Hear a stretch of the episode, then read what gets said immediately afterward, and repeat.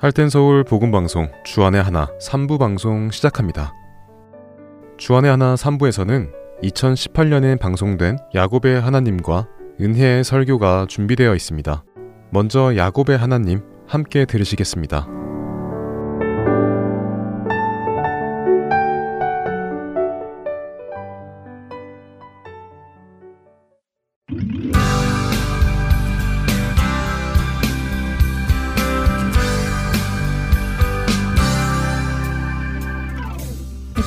여러분 안녕하세요. 야곱의 하나님 진행의 민경훈입니다. 네 여러분 안녕하세요. 강승규입니다. 애굽의 바로왕이 예사롭지 않은 꿈을 연거푸 꾸었고 이를 해석하기 위해서 애굽의 점술가들과 현인들을 불렀지만 아무도 그 꿈을 해석하지 못했지요. 네, 특별히 그 꿈들은 애굽의 종교와 관련된 소와 곡식에 관한 꿈이었는데도 불구하고 애굽의 점술가들이 해석을 못했다는 것은 하나님께서 유일하신 신이시라는 것을 알려주는 것이라고 말씀드렸습니다. 어, 애굽의 어느 누구도 해석해 주지 못한 꿈을 요셉이 해석해 줍니다. 풍년과 흉년이 있을 것을 이야기해 주고 7년 풍년 동안 수확의 5분의 1을 거두어서 저장하면 7년 흉년에 대비할 수 있음까지도 설명을 해 주지요.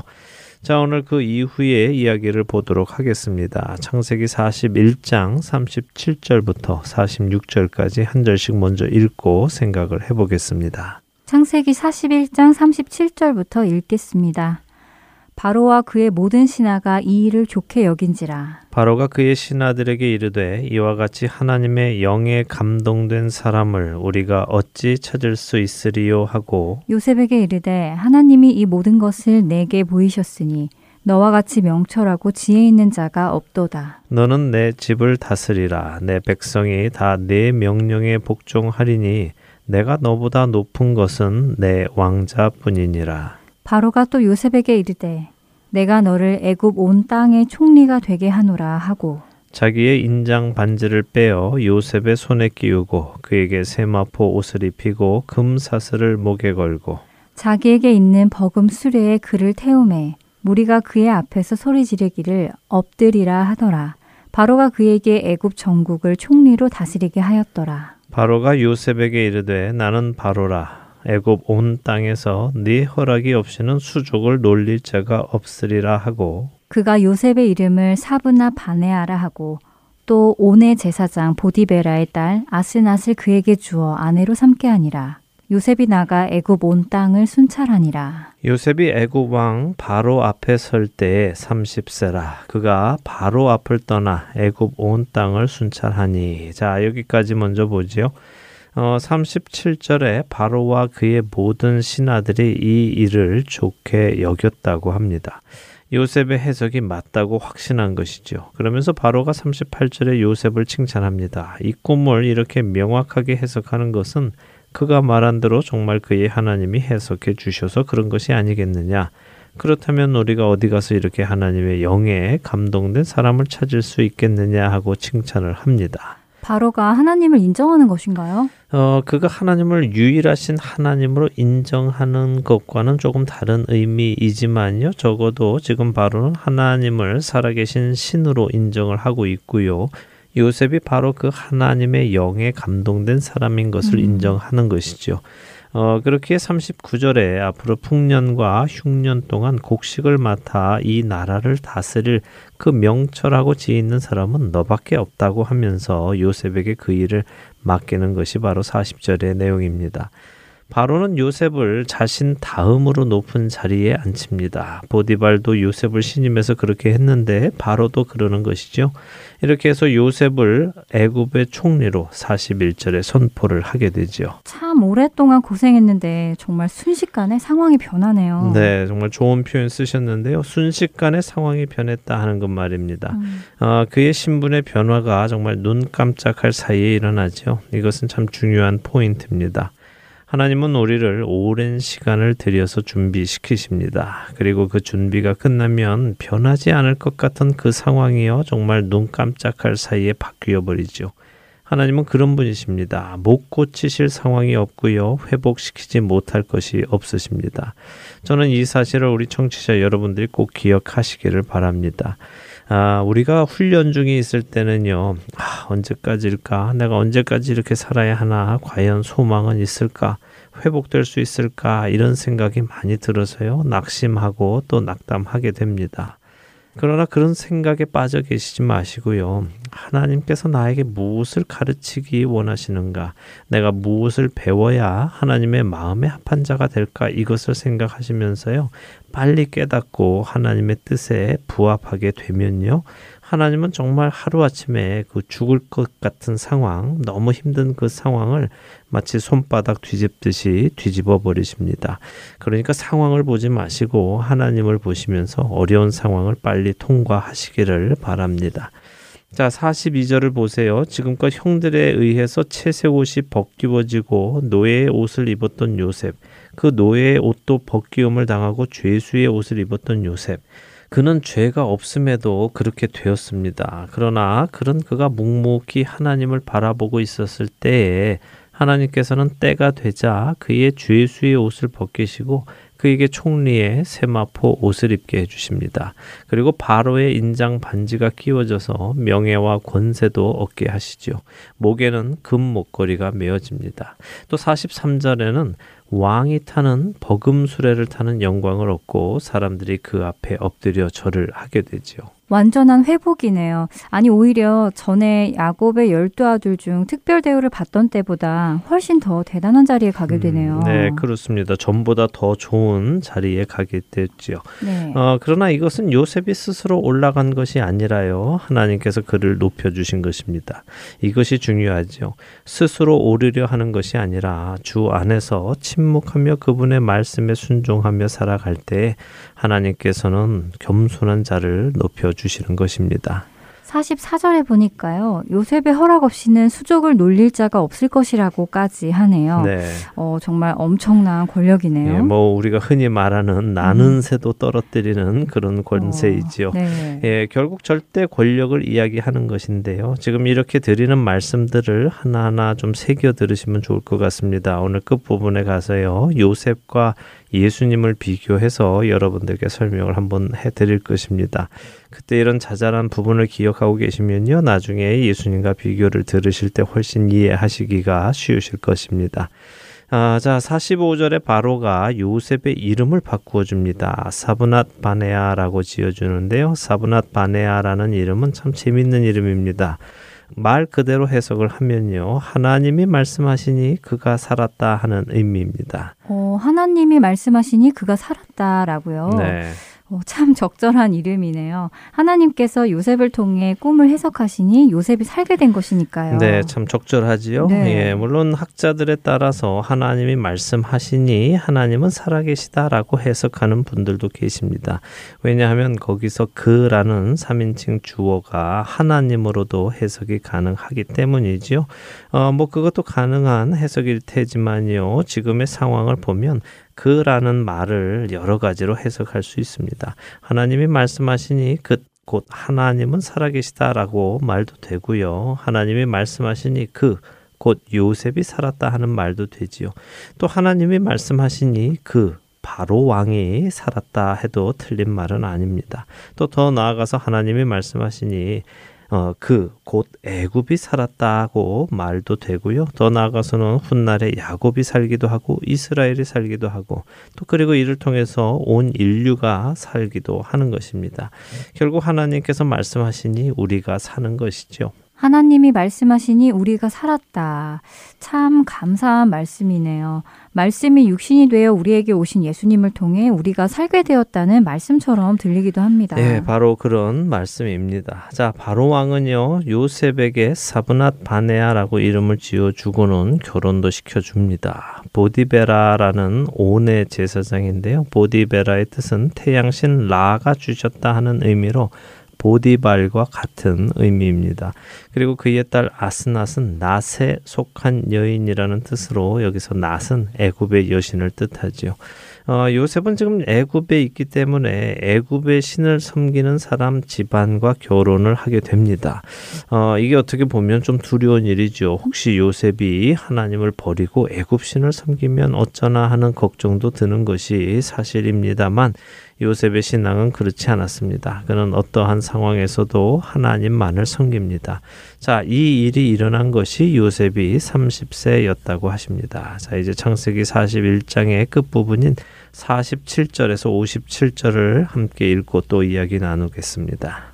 일곱 해 풍년의 토지 소출이 심히 많은지라 요셉이 애굽 땅에 있는 그 7년 공물을 거두어 각 성에 저장하되 각 성읍 주위에 밭의 곡물을 그 성읍 중에 쌓아두매 쌓아둔 곡식이 바다 모래같이 심이 많아 세기를 그쳤으니 그 수가 한이 없음이었더라. 흉년이 들기 전에 요셉에게 두 아들이 나되 곧 온의 제사장 보디베라의 딸 아스낫이 그에게서 낳은지라. 요셉이 그의 장남의 이름을 문하세라 하였으니 하나님이 내게 내 모든 고난과 내 아버지의 온 집 일을 잊어버리게 하셨다 하미요. 차남의 이름을 에브라임이라 하였으니 하나님이 나를 내가 수고한 땅에서 번성하게 하셨다 함이었더라.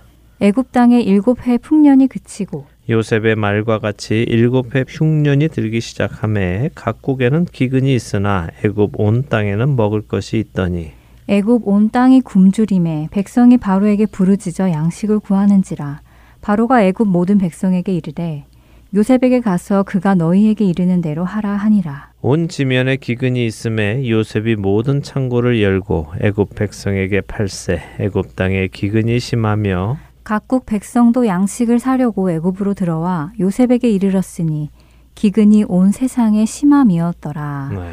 하나님이 알려주신 대로 7년 풍년과 흉년이 오는군요. 그럼요. 하나님이 말씀하시면 당연히 일어나고 또 이루어지지요. 네. 요셉은 풍년 동안 곡식을 모아들였습니다. 쌓아둔 곡식이 바다 모래같이 많아서 세다가 세기를 그쳤다고 하시죠. 음. 그만큼 많다는 말씀입니다. 이런 풍년의 세월 속에서 요셉은 두 아들을 얻습니다. 장남은 문하세, 있게 해주다 하는 의미의 히브리 말입니다. 요셉이 비록 자신은 애굽에서 애굽의 이름을 가지고 애굽 여인과 결혼을 했지만 자신의 아들의 이름은 히브리어로 지어줍니다. 요셉이 애굽에서도 자신의 정체성을 잊지 않고 살고 있다는 것을 알려주시는 것이군요. 예, 그렇죠. 어, 그리고 둘째 이름은 에브라임이라고 지었습니다. 두 배의 열매라는 의미의 히브리어입니다. 요셉은 큰아들 문하세 이름을 지어주며 그 의미가 하나님이 내게 내 모든 고난과 내 아버지의 온 집 일을 잊어버리게 하셨다고 고백을 했고요. 둘째 아들 에브라임의 이름을 지어주면서 하나님이 나를 내가 수고한 땅에서 번성하게 하셨다고 고백합니다. 그러니까 아까 말씀드린 것처럼 비록 요셉이 애굽의 신을 섬기는 제사장 집안의 여인과 결혼을 했지만 그는 하나님이 지금도 자신과 함께 하고 계심을 고백함으로 자신이 애굽의 신을 섬기는 것이 아니라 여전히 하나님을 섬기고 있음을 우리에게 알게 해 주시는 것입니다. 자, 53절에는 7년의 풍년이 멈췄음을 기록합니다. 네, 이제 흉년이 올 차례네요. 맞습니다. 흉년이 오지요. 54절에는 요셉의 말과 같이 7년 흉년이 들기 시작했다고 하십니다. 이 흉년은 애굽뿐 아니라 애굽 주위의 모든 나라에도 들었다고 하시는데요. 그러나 각국에는 기근이 있었지만 애굽은 그 전에 워낙에 풍년이 오랫동안 있어서 기근이 와도 먹을 것이 있었다고 하십니다. 그러나 55절에 가니까 애굽에도 이제 먹을 것이 떨어지게 된 것이죠. 어느 정도 시간이 흐른 것을 말씀하시는 것입니다. 이렇게 애굽에도 먹을 것이 떨어지자 애굽 백성들이 바로에게 부르짖습니다. 그러자 바로가 요셉에게로 가라. 그가 시키는 대로 하라고 명령합니다. 살고 싶으면 요셉에게로 가야 하는 것이고요. 요셉이 시키는 대로 해야 사는 것입니다. 바로가 직접 하지 않고 요셉이 하지요. 이런 사실들을 잘 기억해 놓으시기 바랍니다. 음, 예수님과 비교할 부분들이라는 말씀이군요. 하긴 지금 이렇게 말씀만 들어도 정말 예수님과 많이 닮았다는 생각이 드네요. 네, 서로 연관이 쉽게 되지요. 네. 예, 그렇습니다. 나중에 하나하나 짚어보면 정말 놀라운 연관성을 보게 됩니다. 어, 자, 바로가 요셉에게로 가라고 하니까 사람들이 요셉에게로 왔겠지요. 네. 56절에는 온 지면에 기근이 있어서 요셉이 모든 창고를 열고 애굽 백성에게 곡식을 팔았다고 합니다. 그러자 다른 나라의 백성들도 양식을 사기 위해 애굽으로 와서 요셉에게 양식을 사기 시작했습니다. 자, 여기까지가 창세기 41장의 이야기입니다. 전에도 말씀을 드린 적이 있는 것 같은데요. 요셉은 오실 예수님의 그림자입니다. 무슨 말씀인가 하면요. 그림자는 실체는 아니지만 그림자를 봄으로써 우리는 그 실체가 어떻게 생겼을지 상상할 수 있지요. 그리고 그 그림자를 따라가다 보면 그 실체에 다다르게 됩니다.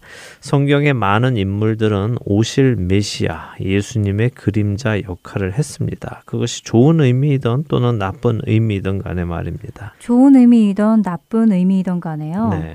음, 좋은 의미로 예수님의 그림자라는 것은 이해가 되는데 나쁜 의미로 예수님의 그림자가 된다는 것은 조금 이해가 안 됩니다. 어떤 경우이죠? 예, 뭐 나쁜 의미라고 어, 하는 말이 정확한 표현은 아닐 수도 있겠네요. 어, 쉽게 설명을 먼저 드릴게요. 노아의 경우를 한번 보죠. 은혜를 입은 노아의 방주 안에 들어온 자만이 멸망 속에서 죽지 않고 구원을 얻은 것처럼요. 좋은 의미로서 어, 노아는 예수님의 그림자가 되겠지요. 네. 또 약속의 아들 이삭이 모리아 산에서 번제로 드려지려 할 때 자기가 죽을 나무를 지고 올라가면서 아버지 아브라함에게 순종한 모습 역시 좋은 의미의 예수님의 그림자가 될 것입니다. 그러나 또 반대로요, 죄를 지은 아담, 그 아담을 통해 태어난 모든 사람이 죄인으로 태어난 것이 나쁜 의미이지만 동시에 두 번째 아담이신 예수님을 통해 태어나는 모든 사람은 의인으로 태어나게 되기에 첫사람 아담 역시 예수님의 그림자라고 할 수 있는 것이죠. 음, 그러니까 이론은 같은데 아담의 경우는 기뻐할 만한 예는 아니라는 의미군요. 예, 뭐 그런 의미이죠. 어, 자, 어쨌든 성경 속 대부분의 인물들은요, 예수님을 연상케 하는 경우가 많습니다. 사사기에 나오는 삼손도 그랬고요. 또 다윗 왕도 그랬죠. 지금 우리가 나누고 있는 요셉은 그 중에서도 예수님의 모습을 가장 많이 담고 있다고 해도 과언이 아닙니다. 이제 앞으로도 그런 모습은 더 나올 텐데요. 일단 오늘은 여기 창세기 41장까지 나온 요셉의 모습과 예수님의 모습을 비교해보고 마치도록 하지요. 네, 기대가 되네요. 자, 이 비교는요, 먼저는 유대인들의 관점에서 보는 비교인 것을 생각하시며 들으시기 바랍니다. 요셉은 야곱의 사랑을 가장 많이 받은 아들입니다. 예수님은 하나님이 사랑하시는 유일한 아들이시죠.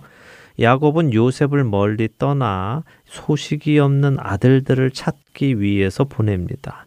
하나님께서는 하나님을 떠나 죄 속에 살고 있는 유대인들을 찾기 위해서 그 아들 예수님을 보내시죠. 자신들을 찾아온 요셉을 형제들은 죽이려 합니다. 그들은 요셉의 권위가 담긴 옷을 벗기고요. 그를 은 20의 노예로 팔아버립니다. 육신의 옷을 입고 자기 백성에게 찾아오신 예수님을 사람들은 거부하고 죽이려 했습니다. 유다는 예수님을 은 30에 팔아버렸고 사람들은 예수님의 옷을 벗기고 그분을 죄인의 신분으로 죽입니다. 요셉은 죄가 없음에도 불구하고 죄인의 누명을 쓰고 억울한 옥살이를 합니다. 예수님은 죄가 없으심에도 불구하고 죄인을 대신해서 죽음을 당하시지요. 때가 되자 하나님께서는 바로를 통해 요셉을 옥에서 건져내 살리십니다. 예수님 역시 죽은 자들과 함께 되셨지만 하나님께서 그분을 다시 일으켜 세우십니다. 바로는 요셉을 자신의 오른편에 앉혀서 절대 권력을 줍니다. 하나님 역시 예수님을 살리셔서 하나님의 오른편에 앉히시고 세상 모든 권세를 주십니다. 바로는 자신이 친히 살림을 꾸려서 애굽을 살리고 애굽 인군의 모든 나라를 기근에서 살릴 수 있었음에도 불구하고 그 일을 요셉에게 맡겼습니다. 하나님 역시 그 모든 일을 하실 수 있으심에도 불구하고요. 모든 관리와 심판을 예수님께 맡기십니다. 세상에 기근이 와서 사람들이 죽게 되자 사람들은 바로에게 부르짖고 바로는 살고 싶으면 요셉에게 가서 그가 시키는 대로 하라고 합니다. 유대인들이 자신들의 죄를 깨닫고 하나님께 구원해 주실 것을 부르짖을 때 하나님은 살고 싶으면 예수 그리스도께로 가서 그가 시키는 대로 하라고 하실 것입니다. 이미 마태복음 17장 5절에 하나님께서는 제자들에게 이는 내 사랑하는 아들이요 내 기뻐하는 자니 너희는 저의 말을 들으라 하고 하시지요. 어, 지금까지 요셉의 모습에서 정말 예수님의 모습을 보게 됐네요. 뭐랄까 거의 동일 인물이라고 할 만큼 비슷한 것 같아요. 예, 많이 비슷하죠. 네. 어, 그러나 말씀드린 것처럼 요셉이 예수님은 아닙니다. 그는 그림자이지 실체는 아닙니다. 한 가지 더 재미있는 것은 요셉은 애굽에 와서 이름이 바뀌지요. 네, 사브낫 바네아라고 바뀌었죠. 네, 사브낫 바네아라고 이름이 바뀌고 그는 애굽의 사람들로부터 칭송을 받습니다. 하지만 여전히 그는 요셉이지요. 무슨 말씀이냐 하면요. 하나님의 아들이신 예수님이 자기 백성들에게 거절을 당하셨습니다. 거절당하신 정도가 아니라 죽임을 당하셨죠. 네, 그렇습니다. 그래서 지금 정통 유대인들은 예수님을 믿지 않지요. 그들은 예수님이 메시아가 아니라고 말합니다. 그런데 놀랍게도 그 예수님은요, 이방인들에게 오셔서 이름이 바뀝니다. 예수님의 히브리 이름은요, 예슈와입니다. 근데 이 예슈와께서 이방에 오셔서는 지저스라는 이름으로 알려집니다. 그리고 이 지저스는 이방인들 사이에 주님으로 불려지지요. 우리의 생명을 살리시는 분으로 말입니다. 어, 그것도 정말 관련이 있네요. 예, 유대인들은 지저스라는 이름이 메시아가 될 수 없다고 생각합니다. 그러나 훗날에 다시 나오겠지만 사브낫 바네아를 찾아간 야곱의 아들들은 사브낫 바네아를 주님이라고 부릅니다. 그리고 사브낫 바네아로부터 구원을 받지요. 그리고는 그 사브낫 바네아가 요셉이라는 것을 깨닫고 부들부들 떱니다. 자신들이 거부했던, 자신들이 팔아버렸던 그 요셉이 자신들의 주님이 된 것을 깨닫기 때문이지요. 언젠가 유대인들은 Jesus Christ 앞에 나아오게 될 것입니다. 그리고 그분께 구원을 받게 될 것입니다. 그리고는 그 Jesus Christ가 바로 자신들이 거부했던 예슈와 메시아라는 것을 깨닫게 될 것이고요. 그들은 그 놀라움과 죄송함에 부들부들 떨게 될 것입니다. 이 이야기는 앞으로 창세기를 더 공부해 나가면서 다시 설명을 드리겠습니다. 네, 놀랍네요. 요셉의 삶 속에서 앞으로 오실 예수님의 이야기를 미리 볼 수 있다는 것이 말입니다. 네, 성경은 예수님이 요한복음 5장 39절에서 말씀하신 것처럼 성경은 곧 예수님에 대해 증언하고 있습니다. 구약을 잘 읽어 나가면요. 우리는 예수님을 그 안에서 뵐 수 있고요. 그렇게 오신 예수님이 바로 그 메시아이심을 부인할 수 없게 되죠. 그리고 그 안에서 우리는 생명을 얻게 되는 것입니다. 네, 성경을 더 깊이 볼 수 있는 우리가 되기를 바랍니다. 오늘 야곱의 하나님 마칠 시간이 되었는데요. 다음 시간부터는 형제들을 만나는 요셉을 보겠네요. 기대가 됩니다. 네, 그 안에서 구원하시는 하나님의 손길도 볼 수 있기를 바랍니다. 한 주간도 주 안에서 평안하시 기 바라고요. 저희는 다음 주에 뵙겠습니다. 안녕히 계십시오. 안녕히 계세요.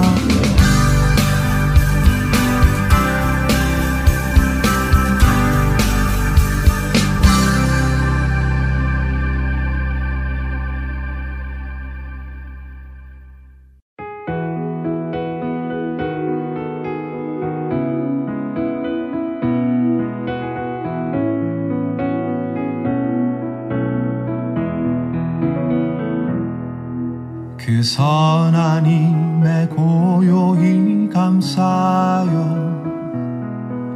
그 놀라운 평화를 누리며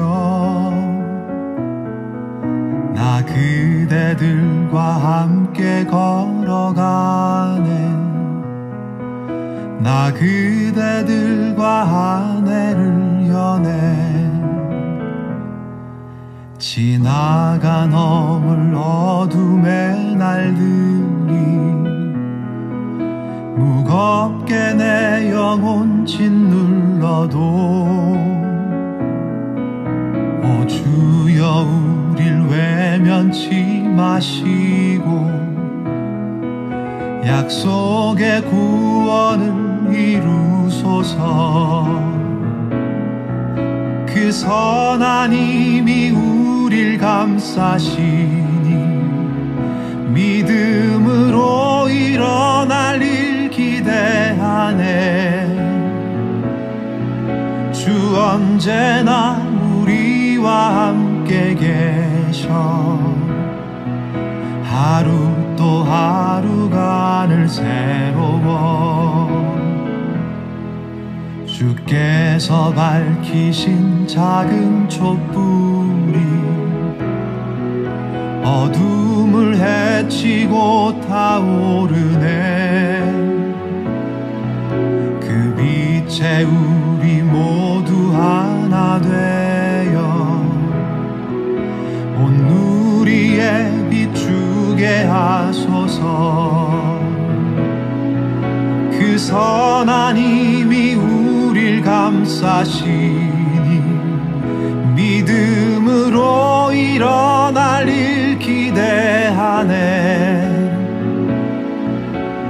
언제나 우리와 함께 계셔. 하루 또 하루가 늘 새로워. 이 고요함이 깊이 번져갈 때 저 가슴 벅찬 노래 들리네 다시 하나가 되게 이끄소서. 당신의 빛이 빛나는 이밤그 선한 힘이 우릴 감싸시니 믿음으로 일어날 일 기대하네. 주 언제나 우리와 함께 계셔. 하루 또 하루가 늘 새로워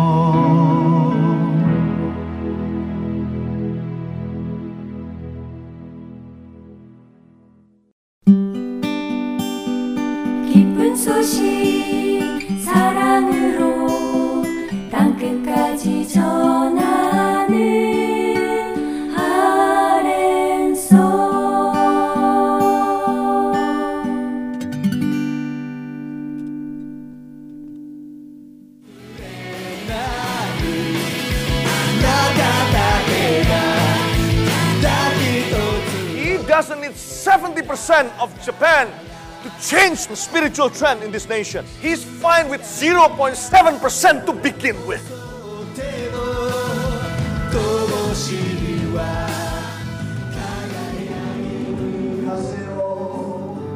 하나님을 향해 부르짖는 일본인들의 간절한 마음이 들리십니까?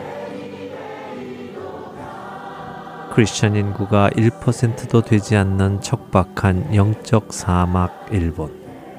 그 사막의 땅에도 복음의 씨앗이 뿌려져야 할 것입니다. 하트앤소울 복음 선교회에서는 이 일을 위하여 일본어 방송 CD를 제작하였습니다. 주위에 있는 일본인들에게 이 CD를 전하고 싶은 분들은 전화번호 602-866-8999로 연락 주시기 바랍니다.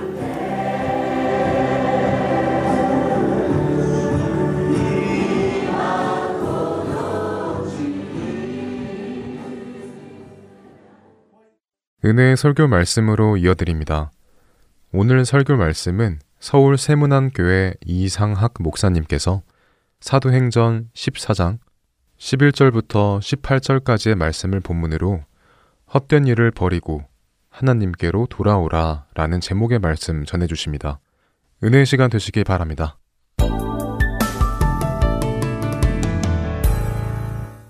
하나님께서 오늘 우리에게 주시는 말씀은 사도행전 14장 11절부터 18절까지 말씀입니다. 무리가 바울이 한 일을 보고 루가오니아 방언으로 소리질러 이르되 신들이 사람의 형상으로 우리 가운데 내려오셨다 하여 바나바는 제우스라 하고 바울은 그 중에 말하는 자이므로 헤르메스라 하더라.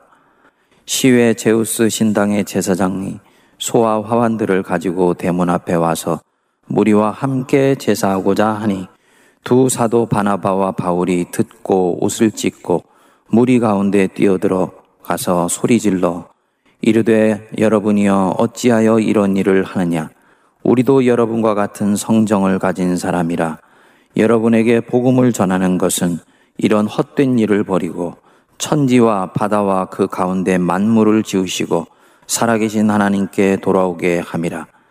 하나님이 지나간 세대에는 모든 민족으로 자기들의 길들을 가게 방임하셨으나 그러나 자기를 증언하지 아니하신 것이 아니니 곧 여러분에게 하늘로부터 비를 내리시며 결실기를 주시는 선한 일을 하사 음식과 기쁨으로 여러분의 마음에 만족하게 하셨느니라 하고 이렇게 하여 겨우 무리를 말려 자기들에게 제사를 못하게 하니라. 아멘. 우리 성도님들은 영끌이라는 말을 아실 것입니다. 영혼을 끌어모은다 라는 말인데, 원래는 부족한 것을 한껏 부풀리기 위해서 없는 물질과 혹은 물건들을 혼신의 힘을 다해서 모으는 것을 뜻했습니다. 그런데 2018년 이후 부동산 광풍이 불면서 정상적인 노동으로는 도저히 집을 가질 수가 없겠구나 생각한 사람들이 지금 아니면은 영원히 집을 가질 기회가 없을 것 같으니까 영혼이라도 끌어모으는 마음으로 대출을 받아서 집을 사게 되는 이런 사회 현상을 일컫는 뜻으로 확대됐습니다. 저는 이런 사회 현상의 영혼이라는 어떻게 보면 영적이고 신앙적인 언어가 들어가 있는 것을 보면서 목사로서 마음이 아픕니다. 얼마나 사람들의 상황이 절박하게 느껴졌으면 영혼을 끌어모은다 라는 표현을 썼을까. 사실은 영혼을 끌어모은다 했지만 안을 들여다보면 영혼을 팔아서라도 뭔가를 해야 되겠다는 마음이 드는 것입니다. 한 사람의 인생에서 이것보다 중요한 것이 없는 것 같아요. 라고 할 때 영혼을 끌어모아서 무엇인가를 얻으려고 하지요. 영혼을 팔아서라도 무엇을 사려고 하는 것입니다. 그만큼 절박하고 다급하다고 느끼는 거지요. 여러분, 바로 이 순간에 소위 우상이라는 것이 우리의 마음 속에 자리를 잡게 됩니다. 바로 그것을 거의 신의 자리에 갖다 놓기 때문입니다. 우상숭배 혹은 신격화라고 합니다. 내 영혼을 내어줄 정도로 나는 그것을 가져야 되겠다. 내 영혼을 팔아서라도 소유하고 있는 이것을 놓고 싶지 않다. 그래서 그것을 신처럼 받드는 것입니다. 바울과 바나바가 선교를 하는 중에 바로 이러한 일이 일어났습니다. 이들은 이고니아에서 떠나서 서남 쪽으로 45km 정도를 내려가서 루스드라 시로 들어가게 됩니다. 거기서 태어나면서부터 걷지 못하는 한 사람을 만나게 돼요. 그런데 이 사람이 구절에 보시면 바울이 말하는 것을 듣건을 그랬습니다. 뭘 들었겠습니까? 바울이 전하는 복음을 들었겠지요. 예수가 메시아이시다. 그는 믿는 자에게 하나님의 자녀가 되는 권세를 주신다. 이제 그는 절대로 이 세상에서 낭망하지 아니하며 세상에 삼켜지지 않고 승리하는 삶을 살게 된다. 그러니까 주 예수를 믿어라. 이 복음을 전했겠지요. 그런데 바울이 가만히 보니까 이 사람, 이 걷지 못하는 사람 안에 구원받을 만한 믿음이 말씀을 듣고 들어와 있는 것을 본 거예요. 그래서 이 사람을 부르게 됩니다. 선포하죠. 네 발로 바로 일어나라. 외쳤더니 이 사람이 그 자리에서 벌떡 일어나 걷는 거예요. 복음의 능력이 치유의 역사를 일으킨 것입니다. 그런데 이것을 보고 사람들이 신들이 지금 우리에게 내려왔어. 라고 외치면서 환호성을 지릅니다. 그리고는 바나바와 바울이 그 자리를 떠나고 난 뒤에 제우스 신을 모시는 제사장들이 그 도시로 들어가는 입구에 있는 대문, 모든 옛날에 이 히랍 도시에는 다 들어가는 대문이 있었습니다. 그 대문 앞에 소와 화환을 가지고 와서는 바나바와 바울에게 제사를 드리려고 하는 거예요.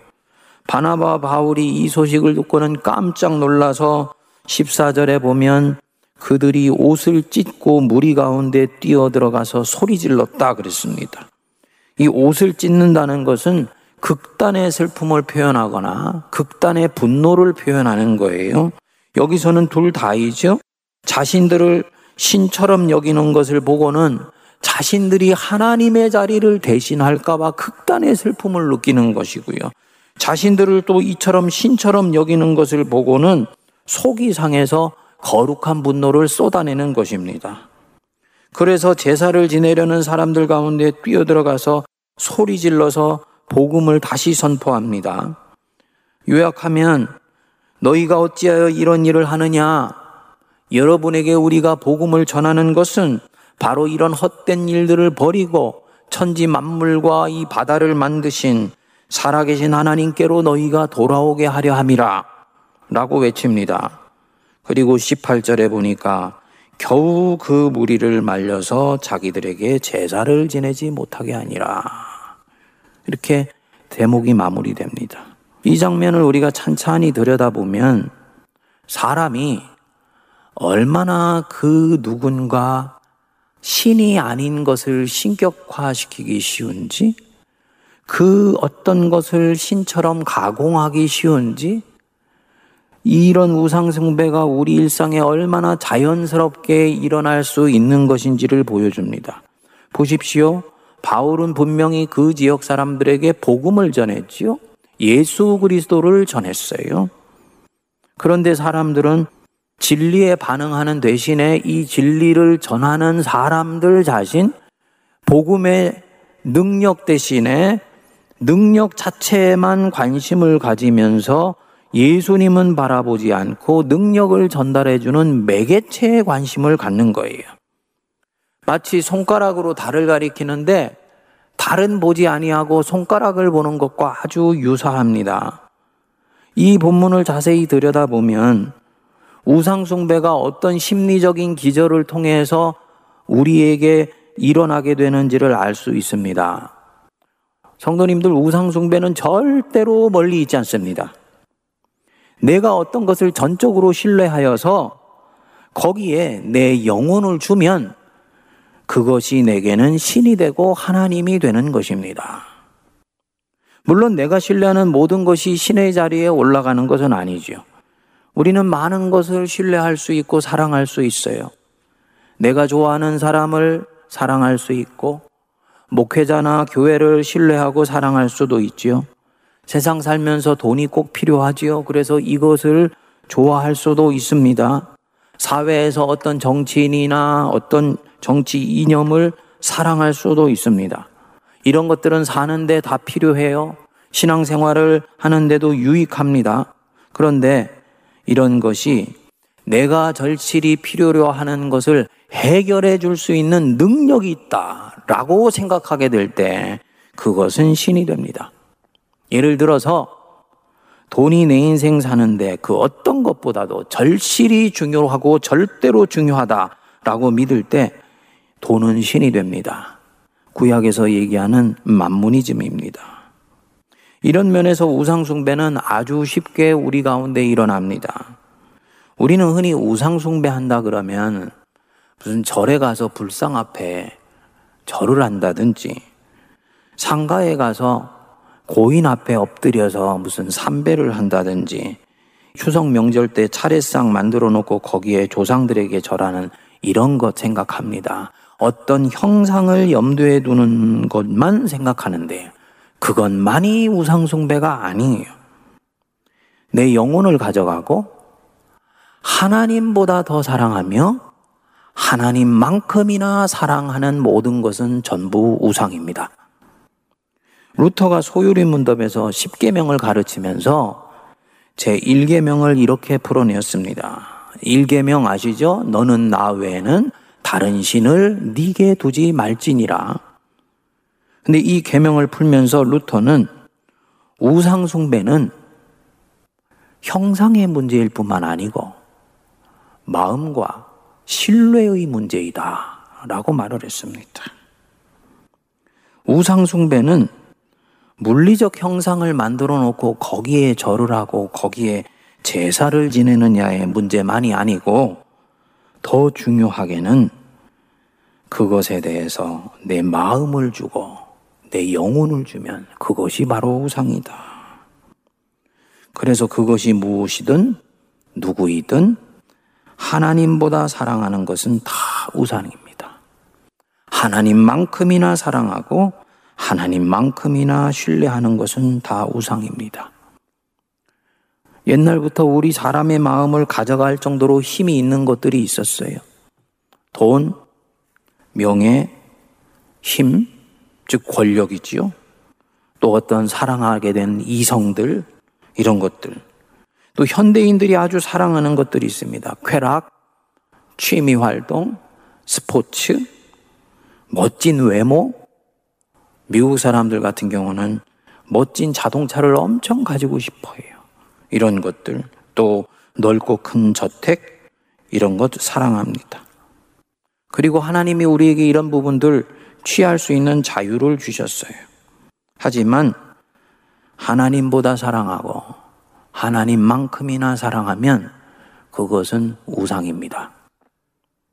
교부 어거스틴이 평생을 찾아서 답을 하려고 헤맨 질문이 있습니다. 인간은 어떻게 하면 행복해질 수 있는가? 그는 결국 신앙 안에서 답을 찾아내게 됩니다. 인간이 진정으로 행복하게 사는 길은 질서를 따라서 사랑하는 것이다. 사랑을 하되 똑같은 정도로 사랑하면 안 된다. 하나님, 영원하시고 가장 선하신 그 하나님, 마음을 다하고 정성을 다하고 뜻을 다해서 사랑해야 되는 것. 그 밑에가 하나님의 형상으로 만든 사람입니다. 그 사람의 가치에 맞게 내 몸처럼 사랑하면 되는 거예요.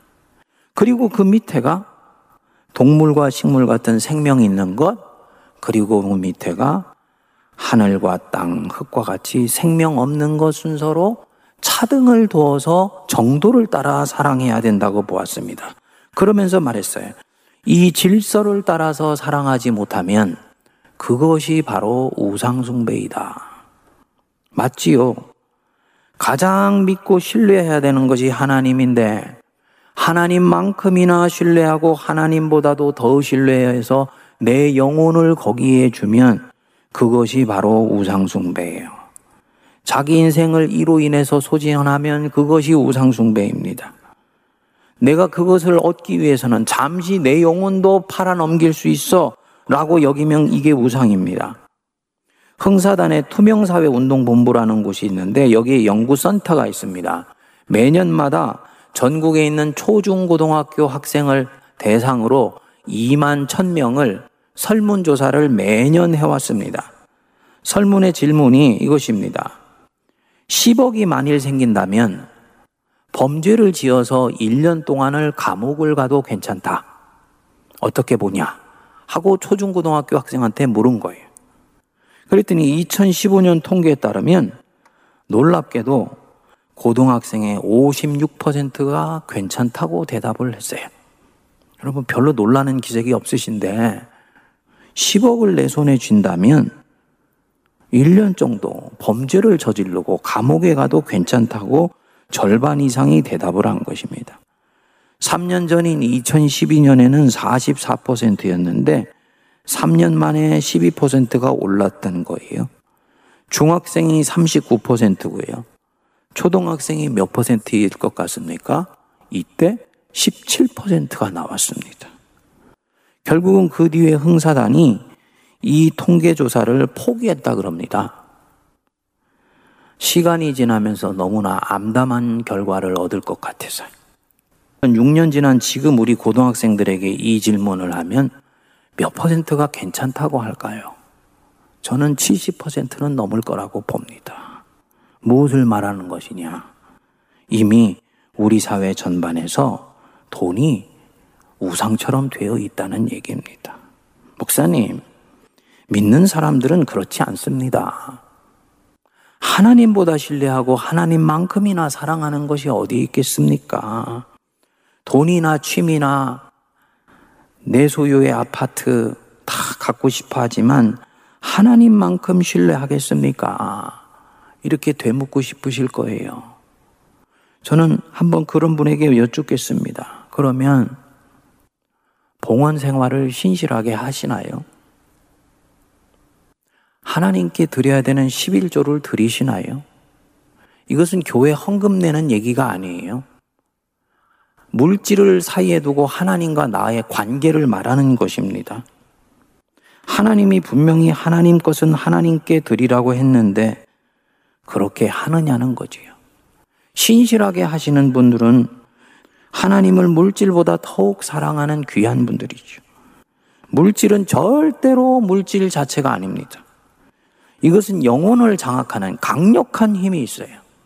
그래서 우리 예수님이 하나님의 자리에 필적할 수 있는 이 세상의 사람들의 마음을 빼앗아가는 많은 것들이 있는데 그런 모든 것들을 다 제껴 놓으시고 하나님과 물질을 겸하여 섬기지 못하느니라.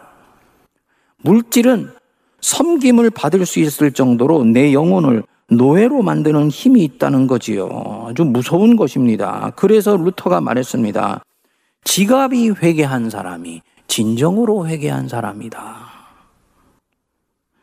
둘째로 영원하지 않은 것을 영원할 듯이 사랑하는 것도 우상숭배입니다. 영원한 것은 삼위 하나님과 그 입에서 나오는 하나님의 말씀, 복음, 이것밖에 없습니다. 그 외의 모든 것들은 다 유한합니다. 지나갑니다. 영원하지 않아요. 사람, 영원하지 않습니다. 그래서 하나님 사랑하듯이 사랑하려고 그러면 반드시 이 사람은 나를 좌절하게 만들어요. 내 자식 사랑하지요. 하지만 신처럼 받들려고 하면 안 돼요. 이념, 문화, 전통 중요하지요. 하지만 영원하지 않습니다. 지상의 교회 영원하지 않습니다. 물론 저 하늘에 있는 보이지 않는 참교회 있어요. 그거 영원합니다. 교회를 믿사오며 사도신경에 고백하죠. 무엇을 믿는다는 것입니까? 그 참교회가 있다는 것을 믿는 거예요. 하나님의 교회는 거룩하고 사도적이며 보편적인 교회라는 것을 믿는 것입니다. 지상의 어떤 특정한 교회를 믿는 게 아니에요. 왜냐? 그것은 일시적이기 때문입니다. 찬양 받으시고 경배 받으실 분은 오직 살아계신 하나님 한 분이십니다. 그래서 교회를 사랑하는 마음은 너무나 귀하지만 하나님보다도 덜 사랑해야 하나님의 뜻을 쫓아서 교회를 새롭게 할 수 있어요. 교회를 사랑하지만 하나님보다는 덜 사랑해야 성령의 인도하심을 따라 시대 흐름 따라서 교회를 더 왕성하게 세워갈 수가 있는 것입니다. 내 자식을 어떻게 사랑해야 진정으로 사랑하는 것이냐?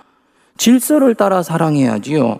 하나님 뜻대로 내 자식을 사랑해야지 자식을 진정으로 사랑하는 것입니다. 마찬가지입니다. 교회를 어떻게 사랑해야 진정으로 사랑하는 것이냐? 하나님 뜻대로 사랑해야지 되는 거예요.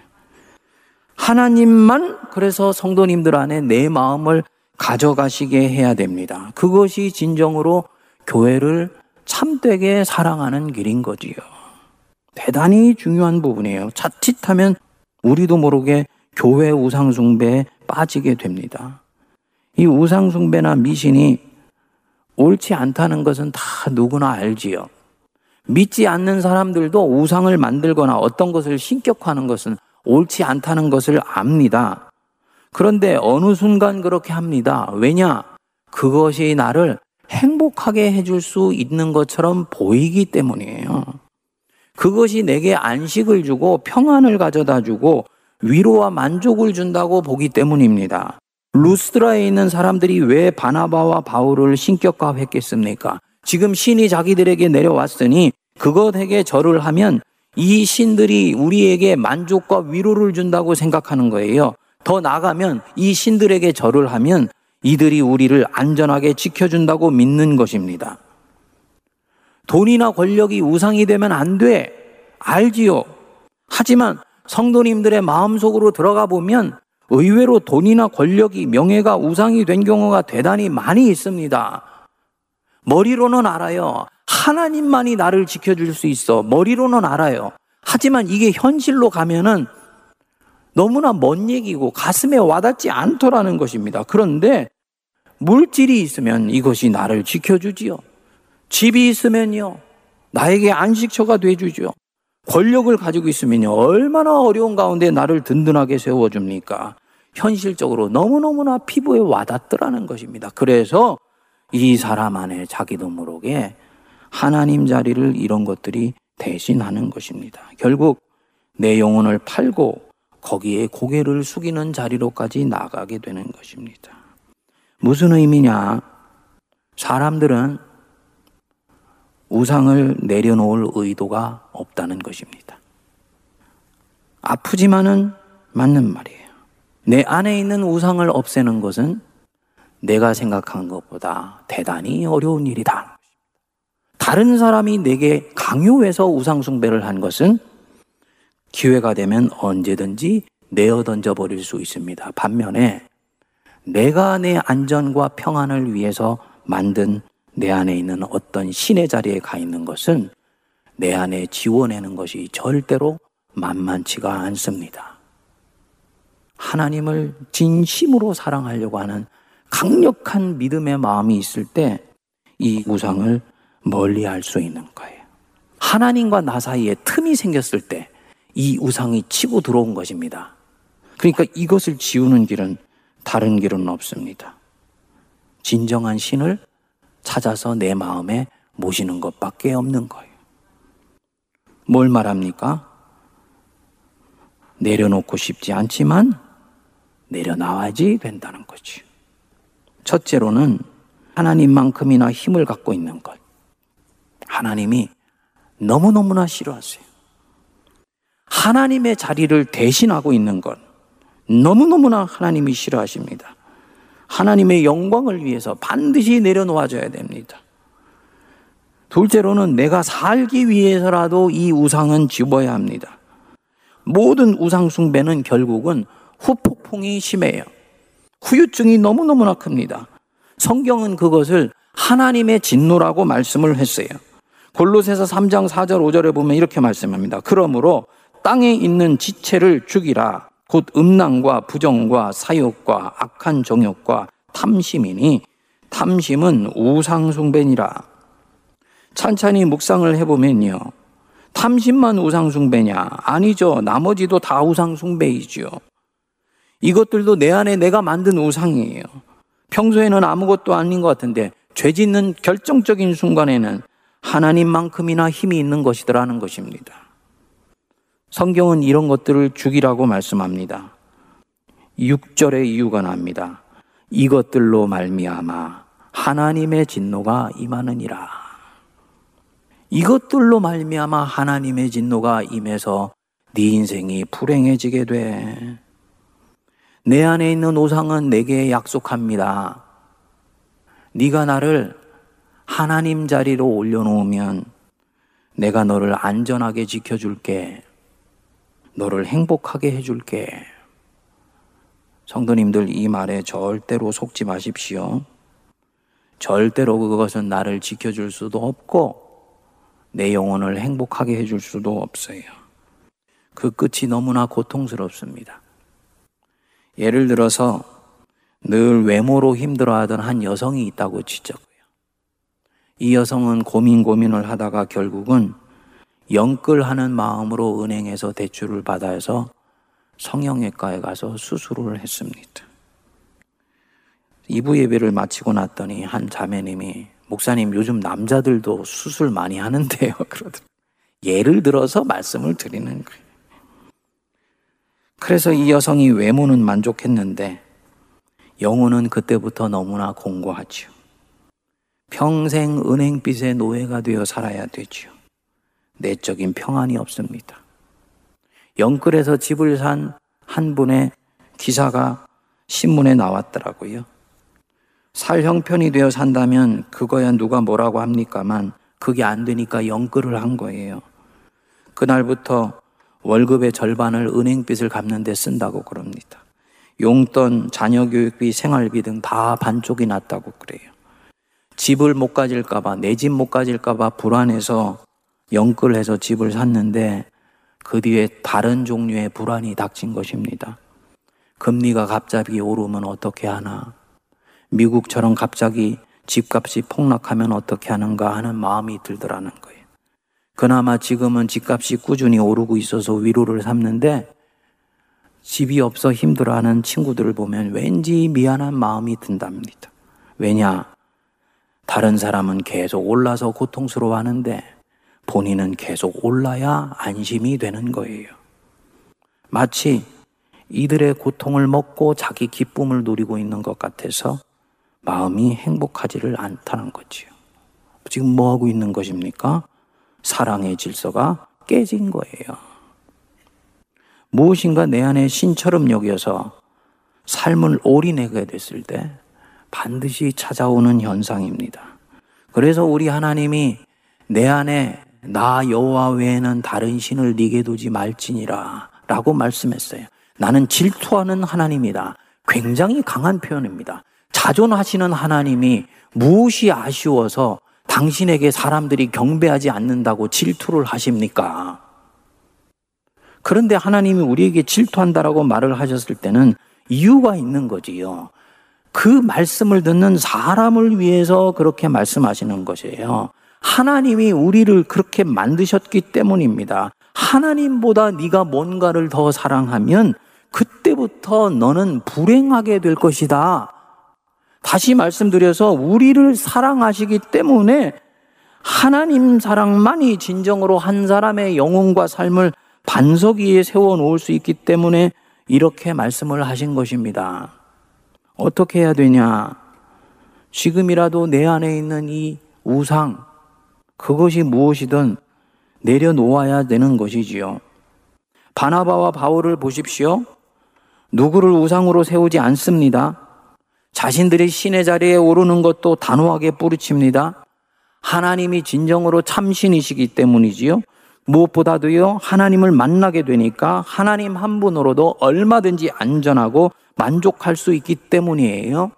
복음이 가진 어마어마한 능력입니다. 한 사람이 진정으로 인격적으로 살아계신 하나님을 만나게 되면 이 사람의 영혼은 하나님 한 분으로 충분히 만족할 수 있습니다. 그래서 무한히 소비하지 않아도 얼마든지 행복합니다. 한 사람 안의 역사는 복음의 강력한 능력입니다. 자유케 하는 능력이고 세상에 무엇도 두려워하지 않는 능력이에요. 주님 한 분으로 충분하다고 보는 것입니다.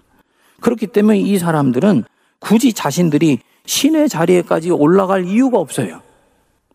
그런 위험스러운 일을 할 필요가 없습니다. 눈여겨볼 것이 이렇게 단호하게 신의 자리를 뿌리치고 난 뒤에 19절에 보니까 이들이 이고니온과 안디옥에서 온 유대인들에게 돌팔매질을 당하게 됩니다. 그래서 바울은 거의 죽어서 그 시에서 끌려나가게 됩니다.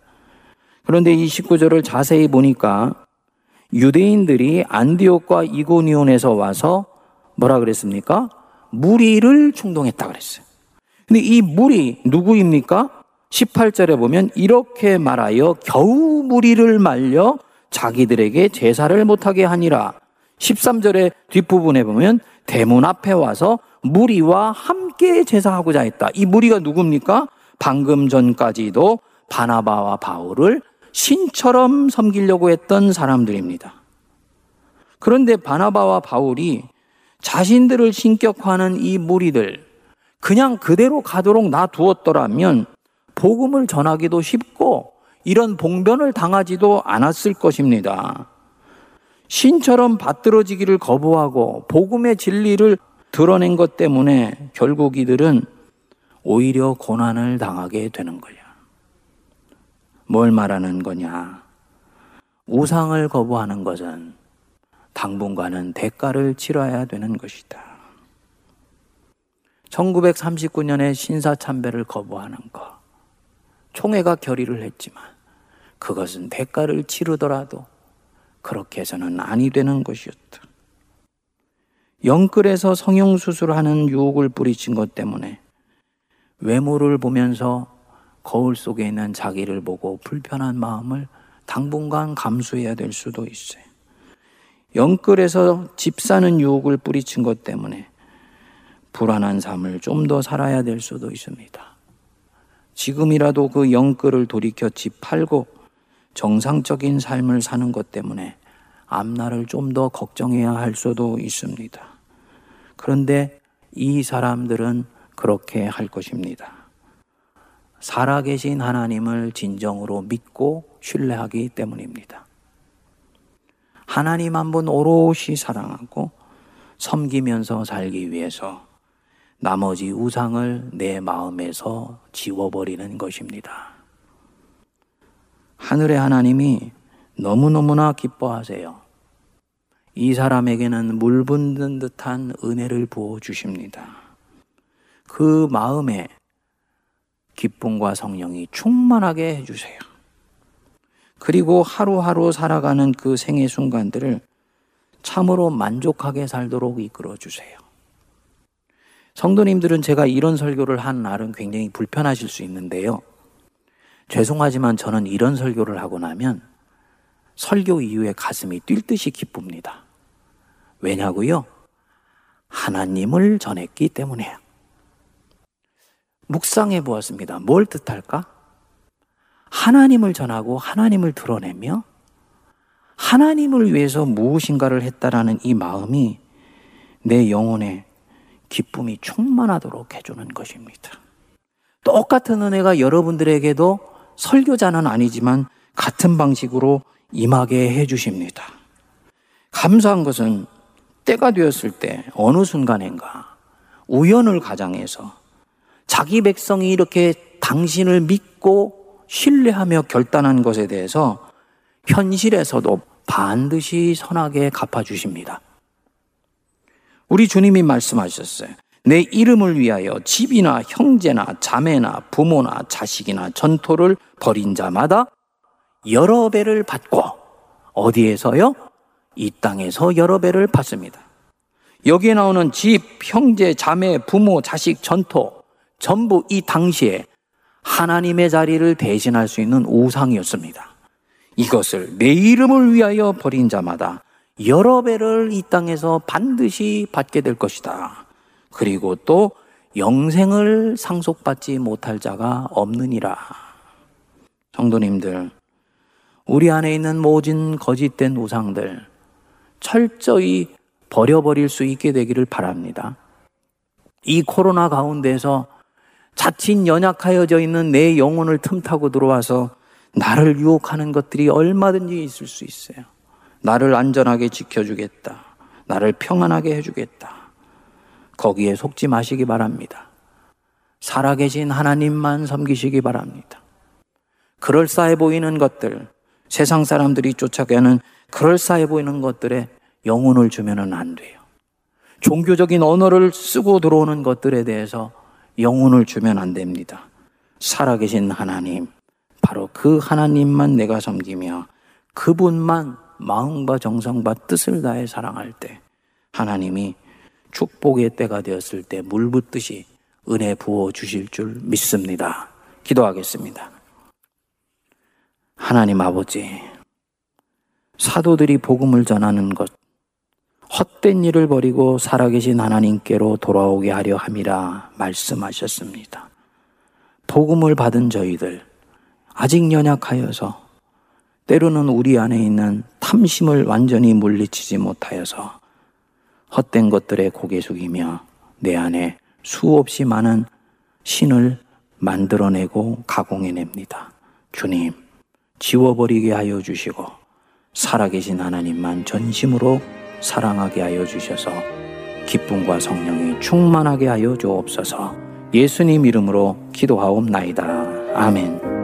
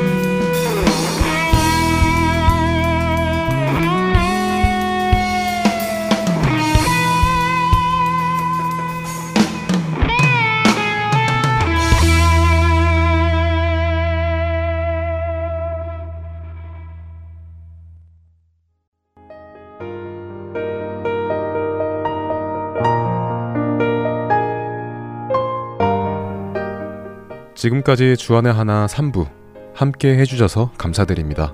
다른 방송들을 더 듣고 싶으신 분들은 www.